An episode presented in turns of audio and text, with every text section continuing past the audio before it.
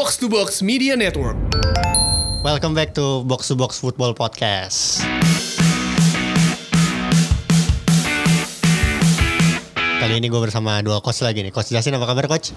aman terkendali semua. Bukannya nggak aman di sosmednya? Buka sosmed justru aman. Mata gue yang nggak aman Oh nih. iya matanya semakin Bintitan kampret nih. Udah dari pekan lama. lalu. Oh, lama kalau bintitan lama. Itu sempat gue terakhir lima tahun yang lalu itu tiga bulan. tiga bulan. Iya. Semoga ini cuma sebulanan lah. Eh, dulu kenapa katanya? Ba- bakteri juga. Bakteri juga. Iya. Wah apalagi Or- orang keren kan sensi kulitnya. apalagi lagi musim pancaroba nih. Dan satu lagi ada Coach Ardi apa kabar? Luar Ardi? biasa aman-aman. Luar biasa nih. Luar biasa. Jadi kali ini kita bakal ngebahas yang ini dulu recent update dulu. Yang pertama tuh dari pertandingan pekan lalu ya, Leicester kalah sama Man City. Ini yang menarik sih satu hal doang sih. Lagi-lagi gagal penalti ya, Man City. Iya, iya. Iya. Empat, empat kali beruntun. Gue nggak habis pikir ya. Ini pemain kan Aguero ya. Ya kali ini terakhir- Aguero. terakhir- terakhir. Enggak, pemain ini kan tekniknya tinggi ya. Dan jarak penalti itu kan 11 meter. Kenapa lu nggak taruh di atas bolanya? Ngerti nggak maksud gue?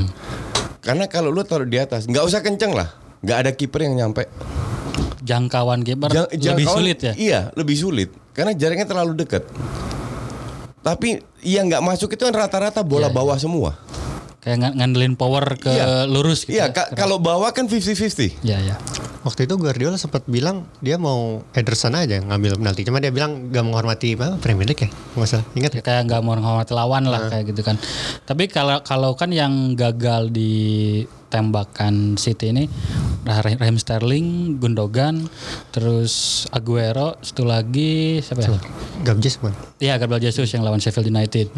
Eh, mungkin di momen tersebut karena kan kayak lawan lawan Leicester itu 0-0 kayak kegugupan Aguero mungkin di situ walaupun dia striker yang berpengalaman tetap gue rasa nggak gugup itu itu gue gue rasa justru faktor meremehkan meremehkan. iya Tapi kalau kalau dengar ya komentarnya siapa Pep Guardiola yang ngomong bahwa penendang penalti terbaik City itu sebenarnya Ederson karena Ederson dia katanya tidak punya darah di otaknya gitu. Jadi itu kayak dia kayak melihat pemain-pemain City ini kayak gugup gitu ketika menang. Berarti kan kalau eh, Pep Guardiola sampai ngomong eh, Ederson tidak punya darah di otaknya. Jadi mungkin ini kan kalau kita gugup tuh jan- jantung berdegup kencang, memompa darah semakin cepat ke otak.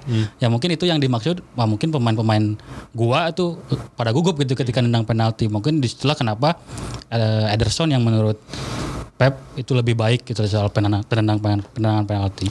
gue sering nendang penalti ya dan yang nggak masuk berapa kali nggak masuk itu yang ba- bawah semua. Gue kasih atas selalu masuk. Ya, Kalau kalau secara teknik kan ya tadi kalau misalnya dibilang jangkauan terus apalagi kalau dikasih power memang eh, harusnya kalau pemain-pemain Eropa tuh yang nggak kayak kalau Indonesia kan mungkin bisa Iya, ke iya, langit iya. gitu tapi kalau pemain Nggak. Eropa sih harusnya lebih presisi Bo- gitu. bola tambah lambat tambah presis kan? Ta- dia tambah kenceng tambah nggak jelas arahnya kan? 11 meter itu terlalu deket jadi nggak harus kenceng-kenceng amat. Tinggal lu taruh lu taruh di atas kiri atau kanan tergantung kaki lu. Kalau lu kanan lu taruh di atas kanan bukan kiri tapi kanan ngerti nggak agak nyamping itu bisa bang oh, gua aja bisa kok Tapi emang mungkin City nggak punya spesialis penendang penalti karena Aguero pun ibaratnya bukan di pertandingan kemarin doang. Hugo Iya, betul, Hugo, betul. Hugo Lloris itu udah berapa kali nendang nahan tendangan penalti Aguero dan ketika City lawan Spurs yang nendangnya kan Gundogan. Hmm. Itu kayak ada semacam ya trauma mungkin dari Aguero, dia pernah digagalkan penaltinya sama Hugo Lloris. Jadi mungkin di City ini memang nggak ada penalti spesialis lah spesialis yang ketika Em- Bruno Fernandes kemarin maksudnya ketika dia merasa percaya diri untuk menendang penalti apalagi dengan gaya Jorginho kan yang Yang dia lompat. lompat gitu terus mengarah ke bawah kan ke bawah terus ke ujung kanan ya dia punya kepercayaan diri tinggi Iya. nah di City mungkin nggak ada pemain yang Ka- sepercaya diri itu, tetap kalau itu kan 50-50 karena bolanya tidak kenceng kalau kipernya menuju ke sudut yang sama nggak masuk itu bola. Ngerti nggak tapi Bruno Fernandes kemarin I- ke arah yang sama itu ke arah yang sama Enggak, ke- enggak, dia ke kanan dong. Kipernya ke kiri.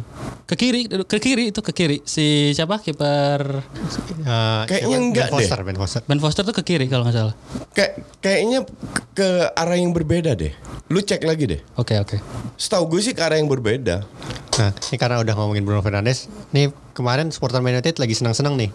Ya salah Ya kan satunya biasa karena- kalau karena dia keluar keluar goa. Ah, plus Bruno Fernandes dipuji-puji Ah. setinggi langit. Sama Mason Greenwood golin nih pemuda masa depan. Hari Sabtu masuk gua lagi. Harus di Europa League kan, masuk gua. kan tipikal lawannya Brugge man, please deh.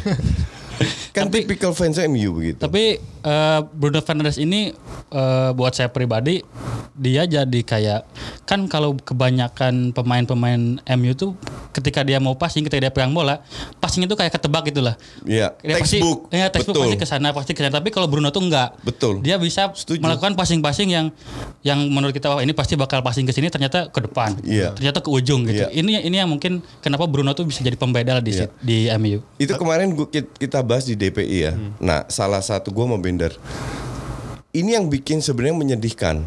Menjadikan buat Buat klub sebesar MU harus datengin pemain yang bukan top bintang dunia untuk membuat perbedaan. Ini kan kan kan menyedihkan. Kecuali kalau namanya eh, Bournemouth atau Leicester City semua orang paham ngerti nggak? Tapi seorang klub sebesar MU tergantung oleh pemain yang belum tentu jadi bintang, yang lumayan lah pemain lumayan itu kan itu yang kita sebenarnya ini menyedihkan. Tapi fans MU kan nggak setuju bahwa dia membuat pembeda. Ya benar. Stevie Wonder juga bisa lihat kalau dia membuat perbedaan ngerti nggak? lu lu lu lu nggak perlu ngerti bola banget. Ya ya ya. Cuman ya satu orang iya, tapi sisanya Ya ya. ngerti nggak? Jadi Dan- masih terlalu terlalu dini nih. Banget. Dan gue tidak yakin dia bisa kerjasama dengan Pogba. Ah iya belum pernah belum dipasangin. Kalau dia kerjasama dengan Pogba, artinya lu harus korbankan satu pemain tengah. Hmm. McTominay atau Fred atau Matic. Karena tinggal sisa satu tempat kan.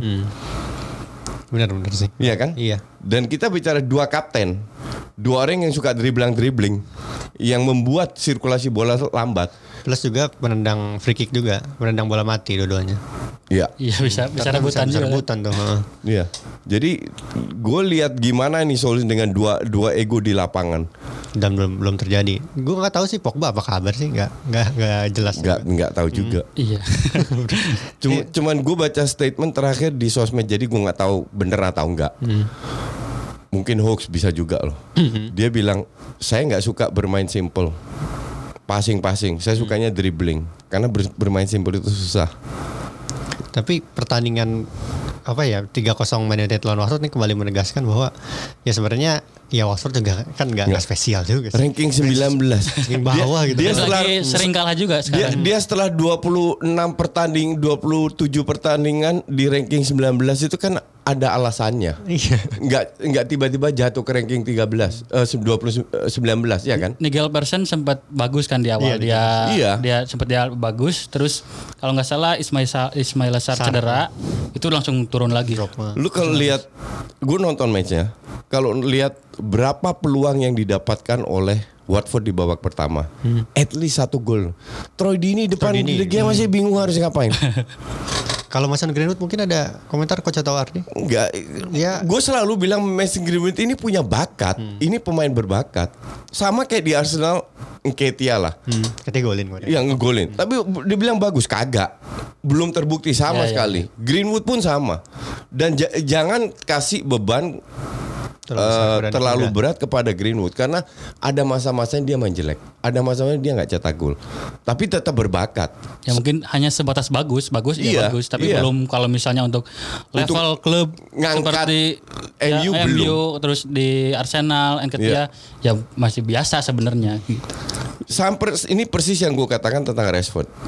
Rashford waktu dia debut bagus, tapi ya se- sekedar bagus. Nah pelan-pelan kan dia membuktikan. Tapi kalau sana dia berapa kali nggak cetak gol atau main, main jelek Rashford disalahin, Bu, buset ini masih bocah loh. yang lainnya yang lebih senior ke mana? iya kan? Iya. Nah, beralih ke pertandingan lain juga yang melibatkan tim papan bawah, uh, Liverpool disinyalir hoki lagi nih, gara-gara menang semalam lawan eh, lawan West Ham. Gini 3-2. ya, fans Liverpool kalau kalau kita bilang hoki, fans Liverpool akan bilang ya hoki ber- berkat kerja keras. Lalu kira 19 tim lainnya nggak kerja Nggak keras kerja apa? lu, lu, lu kira tim tim tim mereka nggak nyerang apa? Cuman hokinya yang mereka nggak dapat dapatkan Liverpool. Kayak kayak golnya Mane, kedua. gol ketiga Oh gol ketiga. si Fabianski. Gomez shooting kena punggungnya pemain, jatuh ke arah Alexander Arnold, di crossing ma- masuk. Sekarang kalau bola di shooting ke punggung, kenapa dia nggak mental balik? Ken- kenapa dia ke arah kanan? ke arah apa itu nggak luck? Iya bener. Iya kan? Dan mereka nggak ngaku ya selalu dah capek dah ngomongin. Gimana Tapi nih? kalau Ya, se- sebenarnya nggak ada masalah iya. karena tim juara itu pasti butuh luck. Iya kan? luck yang benar-benar dipersiapkan Iya, gitu, dan itu menit 80, 12 match mereka sudah cetak gol di atas menit 84. Kan kita bicara fakta. Kalau lu nggak bilang lagi ya bebas itu hak lu. Untuk gue itu luck dan nggak ada masalah juga. Karena kalau City tahun lalu nggak dapat luck nggak akan juara juga. Selisih cuma satu poin loh sama sama sama Liverpool ya kan. Iya. Dan Liverpool tahun tahun lalu lebih dahsyat mainnya daripada sekarang. Iya. Menurut gue. Hmm. Nah ini kan kalau gelar juara udahlah Liverpool lah. Ya. Nah ini yang lagi jadi perdebatan juga tim papan bawah di Premier League katanya, gue baca artikel Michael Cox dia bilang ini tim-tim berkualitas sebenarnya yang di papan bawah sekarang. Maksudnya Aston Villa ya West Ham terus juga Watford juga. Nah ini Norwich. ya akan disayangkan kalau turun ya. Mungkin Ardi atau coach mungkin Ardi dulu. semuanya mungkin sebenarnya disay- bakal disayangkan sih buat buat komposisi Premier League yang sekarang ya. Eh, secara kualitas pemain, apalagi misalnya kayak eh, Aston Villa kan pem- pemain-pemainnya bagus-bagus lah. Terus eh, Watford udah eh, yang baru itu Ignacio Pochettino itu saya di FM tuh sering beli dan itu bagus kalau di FM. Kalau di game ya. Maksudnya eh, dalam dalam komposisi klub di Premier League sekarang terus lihat komposisi pemain-pemainnya memang hampir semua klub ya kalau sampai degradasi ya sangat disayangkan. Beda misalnya ketika musim lalu musim lalu siapa sih? Eh, Huddersfield. Huddersfield itu Oh, kan iya, maksudnya yang ya udah gitu. Dengan kualitas kualitas yang seperti itu ya wajar gitu pada akhirnya degradasi. Kalau yang sekarang dengan komposisi yang cukup kuat untuk persaingan di degradasi ya pada akhirnya klub-klub ini bakal diwajarkan juga gitu. Walaupun ya pasti bakal semuanya bakal disayangkan. Kalau gue nggak sayangkan, kenapa? Karena gue gue kan berapa kali siaran Aston Villa contoh sama Norwich. Nah iya. Gimana tuh? Aston Villa lawan Spurs itu nggak perlu kalah. Cuman kalau lu bikin blunder kayak begitu kayak Bjorn Engels di menit-menit terakhir, menit yang terakhir. yang bola datang ke dia nggak bisa kontrol lewat di di di Son. golin sama Son. Itu kan menyedihkan satu. Kedua, efektivitas itu sangat rendah. Norwich, West Ham, Watford, Aston Villa itu mengcreate peluang. Mereka dapat peluang. banyak banget belum Tapi begitu parah finishingnya di depan gawang aja nggak masuk, gimana lu mau lolos sekarang? Ngerti nggak? Hmm. Itu yang membedakan apa ya pemain dari tim kecil dengan tim besar ya. Betul. Pemanfaatan peluang. Pe- Ya pe- pemain kayak Wolves, Wolves Leicester itu butuh seperempat peluang bisa cetak gol. Oh. Nah kalau mereka nggak, padahal mereka berusaha bermain dan nggak selalu buruk, nggak selalu longbol-longbol. Tak- Banyak sih, cuman nggak nggak selalu. Dan mereka dapat peluang loh. Tiap every match mereka dapat satu dua big chance. Nah kalau ada satu pemain yang kemarin jadi sorotan juga di pertandingan Arsenal lawan siapa ya, menang 3-2 lawan Everton, Lacazette nggak main coach. gini ya eh Arsenal itu ju- hari Kamis malam jam 9 masih main satu match. Dan itu hampir full tim yang diturunin. Oke? Di Yunani. Artinya Jumat pagi dengan check in segala dengan ke airport mereka harus bangun pagi siang balik sore baru sampai rumah. Jadi praktis istirahatnya cuma sehari. Dan kelihatan di babak kedua itu habis. Kalau Sinak cedera juga. Iya. Nggak, fisik. Dari sisi fisik. Di babak kedua itu abis. Udah nggak bisa lari lagi. Ngerti nggak? Saka. Babak pertama main bagus. Babak kedua lima salah passing beruntun yang ber- yang Berbuah gol. bukan nggak berbuah gol, yang yang berbahaya lah. Nggak pernah kita dari, dari si Bu, Bukayo Saka yang main luar, ya kan? Tapi dia, dia kecapean, makanya di, dia dicadangin, ya kan? Art- Kan katanya juga main. Iya di Twitter orang bilang MU juga main Kamis. Ini gue jelasin. MU itu main jam 6 Dan lebih dekat Waktu juga sana. di Bruges. Jam 6, jam 8 mereka bisa naik bis langsung pulang. Karena Brugge ke Perancis, Perancis lewat terowongan langsung Inggris. Ngerti nggak? Jadi mereka dapat dua hari istirahat. Lebih di samping itu MU turunkan setengahnya cadangan. Beda lagi. Jadi kalau kemarin kalau lu orang tanya Everton layak menang. Berapa peluang besar yang didapatkan Everton di babak kedua? Dua atau tiga nomor. Sama Arsenal juga. Golnya Everton kayak apa? Gol jatuh dari langit, nggak ada masalah. Itu juga gol sah. Tapi bukan dari sebuah set play, sebu- bukan bukan dari dari jeniusnya Ancelotti untuk membuahkan eh, itu gol. Beda dengan Arsenal gol-golnya. Ngerti nggak? Dan di menit-menit terakhir Nketiah kena mistar pula. Jadi Arsenal layak menang. Kalau itu nggak bagus, gue setuju. Tapi sometimes lu harus punya mental juara, mental menang dan mental itu di bawah Emery nggak ada. Di sini ada. Gila lu Mustafi yang gue maki-maki tiap hari mainnya udah Mainnya udah bagus. empat Bagus, match bagus. beruntun bagus. Bagus. Empat match. Maitland Niles, Granit Saka, pokoknya pemain yang gue maki-maki itu bagus semua mainnya. Kecuali satu yang bikin gue agak Bellerin.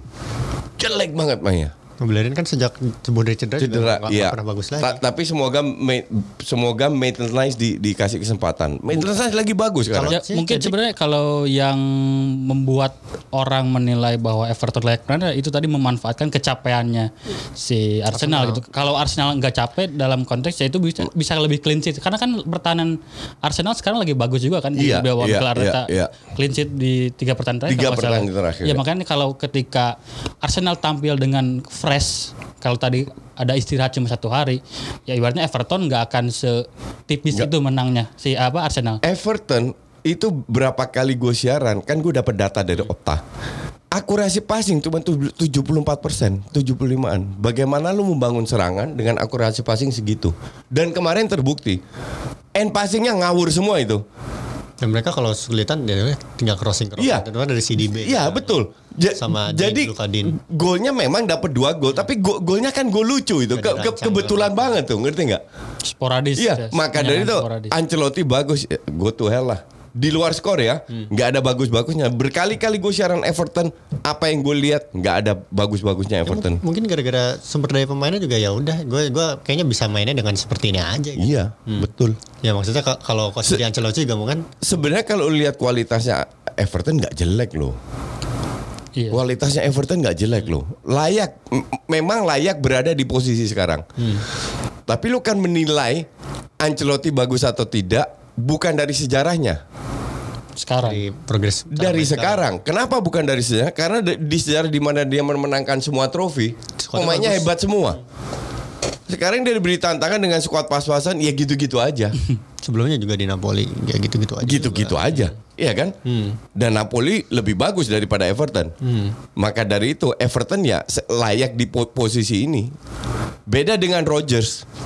Rodgers sudah membuktikan runner up dengan Liverpool. Sekarang dengan Leicester, ra- rank 3 di situ bisa oh Rodgers ini bagus. Berkualitas. Ngerti nggak? Hmm. Memang pelatih yang berbeda. Gitu.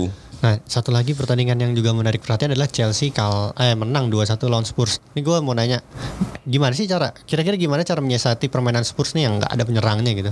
Mungkin dari coach- ada masalah. Gue gue kan lima tahun pelatih timnas. Pelatih timnas kan gue dapat pemain terbaik di Indonesia. Oke. Gue buat strategi sesuai dengan kapasitas pemain gue. Kalau ada satu dua tiga pemain dan itu sering terjadi, pemain bagus yang nggak bisa, ya nggak ada masalah. Gue adaptasi atas strategi gue. Either gue main pakai striker atau enggak contoh. Kalau coach Ma- Adi gimana? masalahnya mungkin di di Mourinho-nya yang terlalu memaksakan ingin seperti apa cara bermain dengan filosofi bermainnya dia gitu. Dia itu dengan nggak punya pemain, filosofi, Ardi. Dia itu miskin taktik. Udah bertahun-tahun gue bilang dan sekarang kembali terbukti. Tapi kan kalau li, eh, Spurs ini kalau di sejak nggak nggak sejak di awal sih, ketika penyerangnya mulai cedera, Ken cedera, terus Son Heung-min cedera, mainnya udah langsung main low block gitu, main counter attack. Nggak ada masalah. Iya nggak ada masalah gitu. Nah dengan dengan komposisi yang ini, jadi Spurs ini kayak sem- semacam ya sekarang tidak tidak punya seorang finisher gitu. Udah udah nyoba Lucas Moura. Kemarin di pertandingan lawan Chelsea nyoba eh, Stephen Bergwijn. Itu pada akhirnya gagal dan pada akhirnya ketika ada keraguan mungkin dari eh, Mourinho untuk bisa bermain lebih menyerang dengan komposisi yang ada, peluang yang diciptakan pun dari permainan itu ya nggak nggak terlalu banyak. Gue udah puluhan kali nonton Berek main-main. Kalau lu nonton Berek main-main, ini nggak bisa cetak gol nih orang.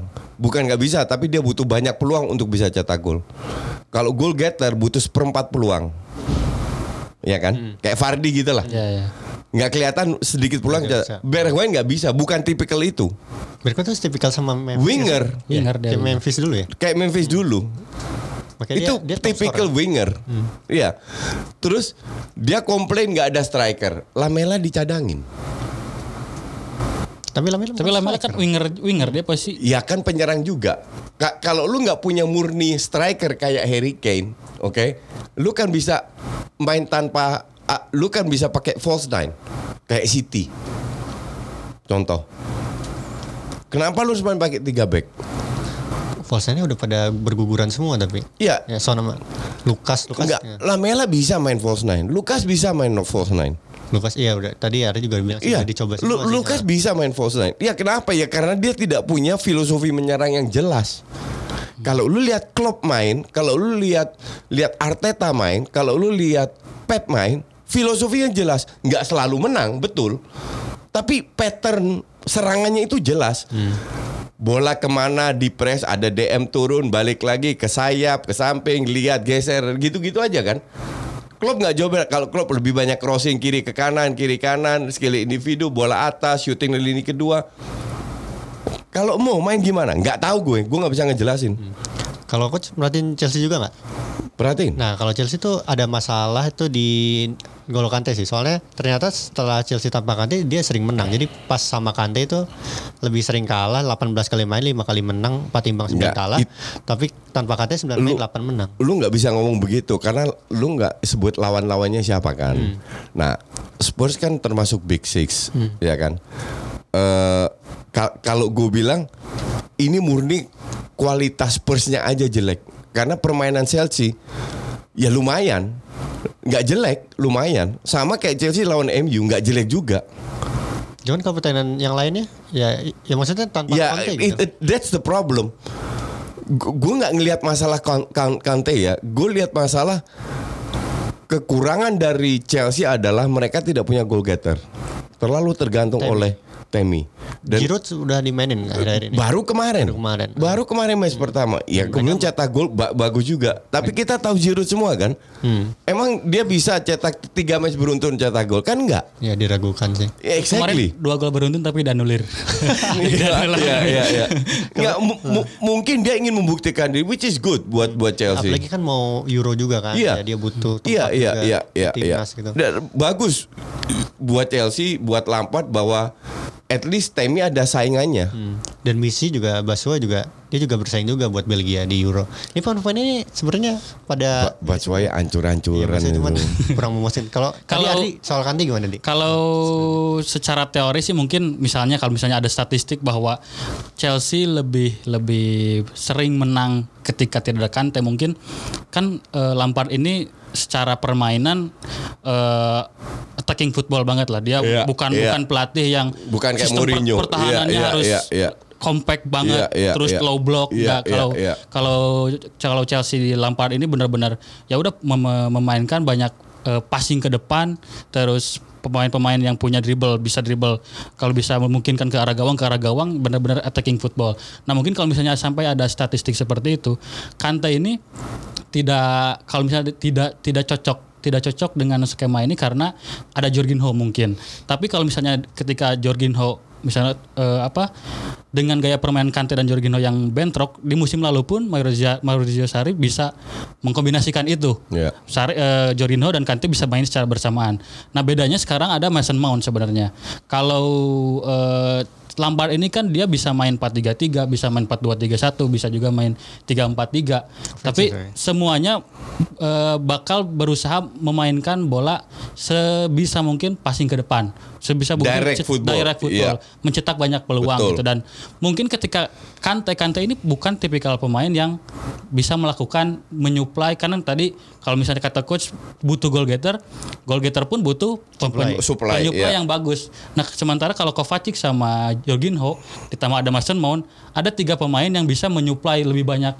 Ibaratnya kalau dalam satu peluang ah, dalam satu pertandingan ada 20 eh, tembakan, mungkin dari ada 10 atau sampai 5 sampai 10 10 itu mendapatkan umpan-umpan yang lebih bagus dibanding ketika Kante bermain. Karena Kante kan mungkin secara statistik kalau nggak salah golnya memang lebih banyak dari Kovacic misalnya. Tapi eh, kita harus lihat juga seperti apa peluang-peluang yang didapat, seperti apa umpan-umpan yang dihasilkan ketika Kante bermain, seperti ketika Kovacic bermain. Karena kalau lihat Mason Mount ketika melihat Kovacic, peluang-peluang dari Chelsea ini bakal lebih banyak dari karena kan kalau kita misalnya lihat musim lalu Chelsea punya Eden Hazard. Eden Hazard bisa ibaratnya main sendirian lah. Dia bisa menarik banyak lawan untuk menjaga dia sehingga banyak ruang tercipta Spesial. untuk pemain lain Iya. dimanfaatkan gitu. Nah sementara Chelsea sekarang itu hampir nggak ada pemain yang bisa melakukan itu. Tammy Abraham nggak bisa. Se- sebenarnya nggak ada masalah. Kok gue gue bukan tidak setuju dengan teori lu, tapi kalau gue melihat eh, performa Chelsea yang tidak konsisten ini, ini kalau gue ya ngelihat murni dari performa pemainnya yang tidak konsisten. Berapa kali Lampard bermain dengan fix 11 yang sama? Nyaris nggak pernah. Gonta ganti terus, gonta ganti. Pertanyaan kan kenapa Lampard gonta ganti? Ya kan? Kalau gue bilang berdasarkan hasil dari match dan juga dari latihan. Pemain kayak Pulisic awal-awal nggak main, habis itu wah bagus bagus bagus, habis itu drop lagi nggak main lagi. Pemain kayak Mason Mount dari awal bagus bagus bagus, drop drop lagi. Pemain kayak Pedro awal main bagus bagus dicadangin terus main main. William dari awal nggak pernah dimainin, habis itu dimainin main terus. Karena ya itu Terakhir Marcos Alonso, Barkley dan Iya, Giroud yang tiba-tiba iya. main gitu. Rhys James baru-baru aja main sebelumnya enggak. Jadi semeta terga, karena perform murni bukan karena Kante. Ya mungkin gue suka Kante ya. Jadi gue gue gue rasa nggak fair. Semua untuk- orang suka Kante, Coach. Iya. Semua orang suka Iya benar nggak nggak nggak fair untuk untuk ituin Kante. Tapi murni dari pemain Chelsea yang tidak konsisten. Nah, kalau itu kan di di permainan ya. Ini gue mau menyoroti lagi ke lini belakang. Soalnya Chelsea itu ternyata pas gue cek statistik, mereka jarang tersedikit kedua ditembak, ditembak on target juga tersedikit kedua, jarang error juga, tapi mudah kebobolan 37 kali dari angka sedikit paling sedikit kedua ditembak dengan 37 gol. Nah itu ada alasannya. Mereka kayak mungkin ada masalah. Kepa. Kepa Iya. juga Kiper betul. Ah, dicadangin. Alasannya itu di kiper. mereka sekarang Ja- Willy Caballero terus. Jadi defense-nya bagus, cuman kipernya katro. Kepa lagi jelek. Untuk gue tetap Kepa kiper bagus, Kiper bagus. cuman lagi, jelek. Ya mungkin tadi Dan- ya, seperti tadi yang dibilang coach bahwa Chelsea ini pemainnya semuanya Nah, Inconsistent. termasuk kiper. termasuk Dan Caballero tahu sendiri lah kayak Ya, gimana. biasa aja sih. Iya, biasa banget. ya dia udah harus Lawan MU itu golnya Martial harus kalau itu Kepa dapat itu. Kalau Kepa yang lagi biasa aja tapi. Kalau Kepa lagi biasa aja. Bukan- bukan betul. lagi Ya itu susah juga sebagai pelatih ya karena dinilai dari menang kalah. Hmm. Sebetulnya Orang nggak tahu apa yang terjadi di dalam, ya kan? Tapi punya mungkin punya beban tersendiri karena ya Kepa kita tahu kan Gue dia kiper nggak tahu ya. dunia gitu. Mungkin dan Lampard juga mungkin bukan tipikal pelatih yang bisa eh, apa ya mem, meng- mem- bukan memotivasi pemain tapi membangkitkan lagi ya mungkin bisa dengan cara motivasi dengan cara mencadangkan mungkin itu kan salah satu strategi juga Iya. seorang pemain bisa wah gua Iya, iya, harus iya, main iya, lagi iya, gitu iya, iya. karena dulu kayak misalnya yang saya ingat Conte itu sempat nyeda- nyedangin Bonucci karena dia main jelek karena dia sempat blunder dicadangin ya buat kayak semacam memberi pelajaran bahwa Iya. ketika lu main jelek adalah hukuman dan lu harus meningkatkan Dan- permainan lu di dan pertandingan berikutnya. dan ini dilakukan oleh Lampard. Makanya feeling gue sih 2-3 match dia main lagi. Sekarang udah tiga match ya. Udah tiga match. Iya, mungkin match. mungkin satu dua match lagi atau mungkin nextnya udah main lagi. Soalnya Chelsea Chelsea itu di Liga Champions, eh Liga Champions mana sih? Tiga- Yang besok lawan Bayern Munchen kan? Hmm. Nah, ini nggak usah kita bahas karena terlalu dekat pertandingannya. Ini tadi aja bahas Kante itu tadi kan coach bilang apa suka Kante kan? Iya. Kante itu kan pemain yang identik dengan bertahan kan. Nah, ini maksudnya bridging ke yang rame-rame kita di sosmed ini bahas itu. Apa lupa gue? Gue bahas banyak topik di sosmed. Soal parkir bus. ya itu ya ini kalau Nggak, kata yang- sebenarnya harus ada Pange di sini. Yang jadi masalah kan gue hanya memberikan pendapat gue. Lu boleh setuju nggak? Itu hak lu. Iya, iya. Cuma dimanfaatkan sama akun sampah di IG yang pansos biasa. Itu kan Oh sampai IG juga. I- Sampai IG itu juga. kan sampah. Banyak orang pansos di IG. Di Twitter masih agak mendingan lah. Dan banyak yang tolol juga, cuman yang smart masih banyak lah kalau di Twitter. Jadi kalau lu perhatikan omongan gue, gue itu mengharamkan parkir bis hanya untuk klub besar. Oke. Gue selalu bilang kalau Aston Villa, Watford, Norwich parkir bis sih wajar aja gue bilang. Iya kan? Kapasitasnya nggak nyampe. Iya. Tapi kalau kayak Spurs kayak ATM parkir bis untuk gue itu menjijikkan. Tapi Karena coach misalnya kalau ada pelatih yang dia ketika main kayak misalnya Diego Simeone gitu dengan karakter dia gelandang bertahan terus eh, ketika apa yang dia alami selama bermain terus ketika mendapatkan materi pelatihan sebagai pelatih terus dia ya- yang lebih masuk ke dia sebagai pelatih eh, taktik yang lebih bertahan kan sebenarnya jadi nggak jadi masalah juga ketika di Masalah filosofi bentar, berarti ya? Bentar, sekarang gue tanya sama lu. Lu itu digaji, oke? Hmm. Tugas lu di dunia modern, dunia industri sepak bola yang sudah menjadi industri tertinggi dalam olahraga di dunia. Lu digaji paling gede, pelatih paling mahal. Tugas lu sekarang apa gue tanya? menang juara Menang, menang juara kan? Kita lihat track record Mourinho Simeone di ATM 8 tahun. Berapa kali juara? Satu La Liga. sekali- Satu La Liga. Satu CDR, Dan satu atau dua final Champions League. dua, dua, Dua- dua, dua- final, dua dua, final, dua final. Kalah kan? Kalau cuman 2 3 trofi dalam 8 tahun, sistem lu berhasil nggak? Ya Gitu mungkin itu aja. sebenarnya kayak dia Enggak, lu Kalau- jawab enggak, lu nggak usah ngeles. Gua hanya tanya sistem lu sistem lu berhasil nggak? secara prestasi enggak. Secara prestasi Exactly. enggak. Exactly. Dan dan lu dibayarkan untuk berprestasi. Hmm. Mungkin manajemen dari ATM akan bilang, selalu deh mau main gimana. Ada kan klub kayak Ya, ya, Spurs ya. kan juga gitu. Selalu gimana? Yang penting lu menghasilkan trofi. Trofi. Iya kan? Ini klub juga pernah bilang kan apa? Tuh, kita bukan dokter yang menyelamatkan, menyel- Iya. menyelamatkan nyawa. Iya, betul. Makanya kita jadi pelatih kalau bisa bisa menghibur Menghi- orang gitu. Food sepak bola itu diciptakan untuk menghibur, bukan untuk parkir bis. Masalah parkir bis tidak menghibur itu Apa sudah- enaknya lu lihat one way traffic? Hmm. Kalau orang bilang enak, ya nggak apa be- bebas juga sih. Nah, bebas berarti. Iya, ya be- bebas. Untuk gue lu nggak ngerti bola udah gitu aja dan gue nggak akan bahas lagi karena untuk gue ilmu bola lu terlalu cetek. Apalagi gue yang besar di Belanda, di mana sepak bola bertahan itu haram? Sebenarnya cuma itu doang sih alasan Enggak. utamanya. Nggak, se- se- walaupun gue begini, tapi gue bisa berpikir objektif, oke? Makanya gue tanya lu lagi, kalau lu sebagai pelatih 8 tahun, trofi lu cuma 2-3, kan ada yang salah dengan strategi lu. Kalau lebih lo- banyak Pep di tahun pertama dapat 6 trofi, lebih banyak daripada Simeone 8 tahun. Orang bisa ngebalikin nggak coach? Berarti ya Atletico Madrid bukan tim besar kalau gitu. Kalau gitu kan it's okay kan, menurut coach kan? Target dari manajemennya pun Gini, mungkin gini, gini. juara mungkin. Kalau lu bilang tim Real Madrid bukan besar, lu kan pandit komputer. Nah, lu cek nilai-nilai pemainnya, lu kumpulin berapa value-nya. Atletico Atletico. hmm, tinggi sih. Exactly. Hmm. Lebih tinggi daripada Sheffield nggak? Ya iyalah. Lebih tinggi daripada Leicester nggak? Hmm. Kemungkinan ya, gua, gua lebih tinggi tahu. dari Atalanta nggak? Bukan kemungkinan, yakin gue lebih tinggi. Hmm. Eh, Atalanta iya, Atalanta. Iya. Atalanta. Kenapa yang nilainya lebih rendah bisa bermain lebih menyerang daripada ATM?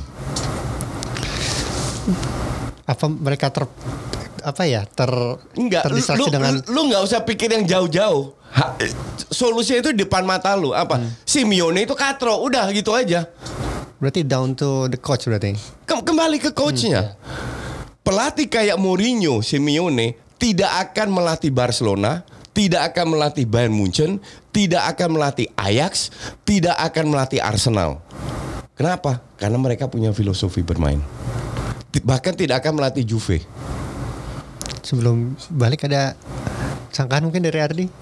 Kalau saya sih sebenarnya bukan bukan apa ya bukan me- mendewakan strategi bertahan tapi saya juga nggak nggak menyebut bahwa ya kalau coach bisa menye- menye- menyebut haram tapi buat saya strategi bertahan Bukan haram lagi menjijikkan.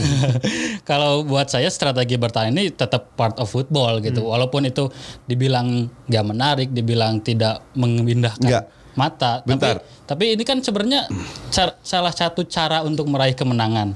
Kalau misalnya eh, yang saya sepakat dari coach adalah bahwa Mourinho bahwa Simeone pelatih katro dalam tanda kutip kalau buat saya. Karena katro itu dalam pengar- dalam pengertian mereka tidak bisa tidak tahu caranya bagaimana cara bermain indah. Tapi ketika mereka bisa yakin dengan cara bermain itu bisa ibaratnya menjadi kandidat juara walaupun itu tidak sampai juara selama mereka dipercaya oleh manajemen buat buat saya itu tidak bukan hal yang sesuatu Gi- haram lah di sepak bola. Gini, sekarang gue tanya sama lu. Oke, sama lu juga Dex. Dari sejarah sepak nggak usah jauh-jauh lah, ambil 10 tahun terakhir.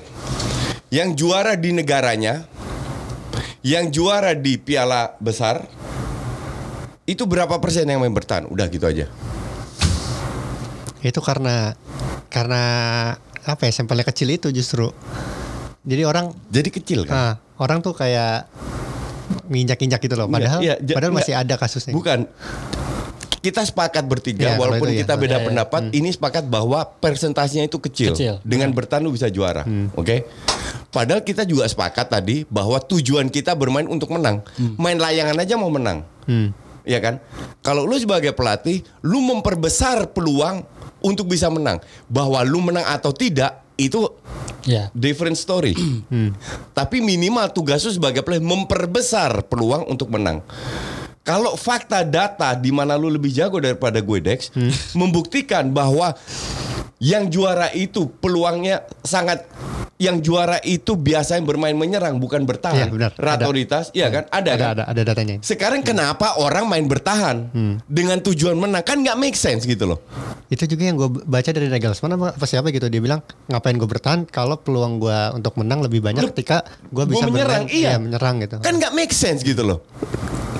Dan orang-orang di di IG pengen pansos saja.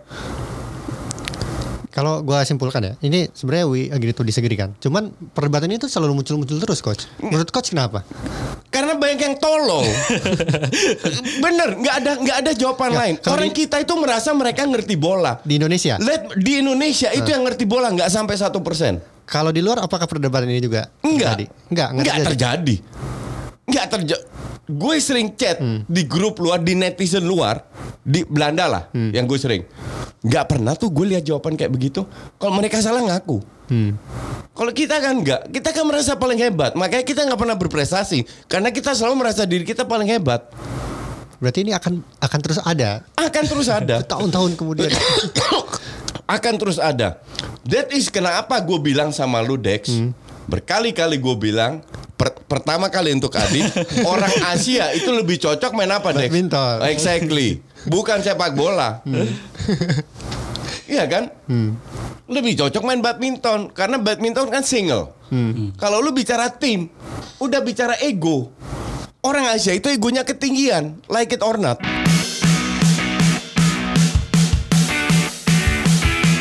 Gue sering banget mendapatkan pertanyaan bagaimana kita box to box football podcast upload eh, podcastnya dan bisa masuk Spotify dan kawan-kawannya. Caranya sangat mudah sekali. Kalian tinggal buka itu anchor.fm langsung eh, upload eh, audio podcast kalian dan Voila langsung keluar di semua itu. Udah gua coba yuk. Udah coba. Dan gua udah sudah sukses yang pertama yang nih. pertama ya kan Iya. itu kalian kita kalian eh, upload nanti ada judul eh, tempat untuk masukin judul kang Nah, dan menariknya dari Anchor itu ini ternyata bukan hanya di Anchor aja kan uh, uh, apa outputnya. Outputnya Bisa di Spotify semua. segala macam. Ada ada tujuh ya. Nah, ini gampang banget deh. Gua aja yang udah berumur gini masih langsung bisa. Nah, Anchor ini juga sudah menjadi bagian keluarga besar Spotify, ya kan? Dan yang paling penting, kalian tidak meng- perlu mengeluarkan eh, uang. Sepeser pun untuk menggunakan Anchor. Haratis kalau kata orang Sunda. Gratis karena ini dia satu aplikasi yang membuat podcast Indonesia berkembang jauh seperti sekarang ya kan dengan banyak-banyak podcast yang menarik. Jadi kalau kalian eh, ingin menggunakan Anchor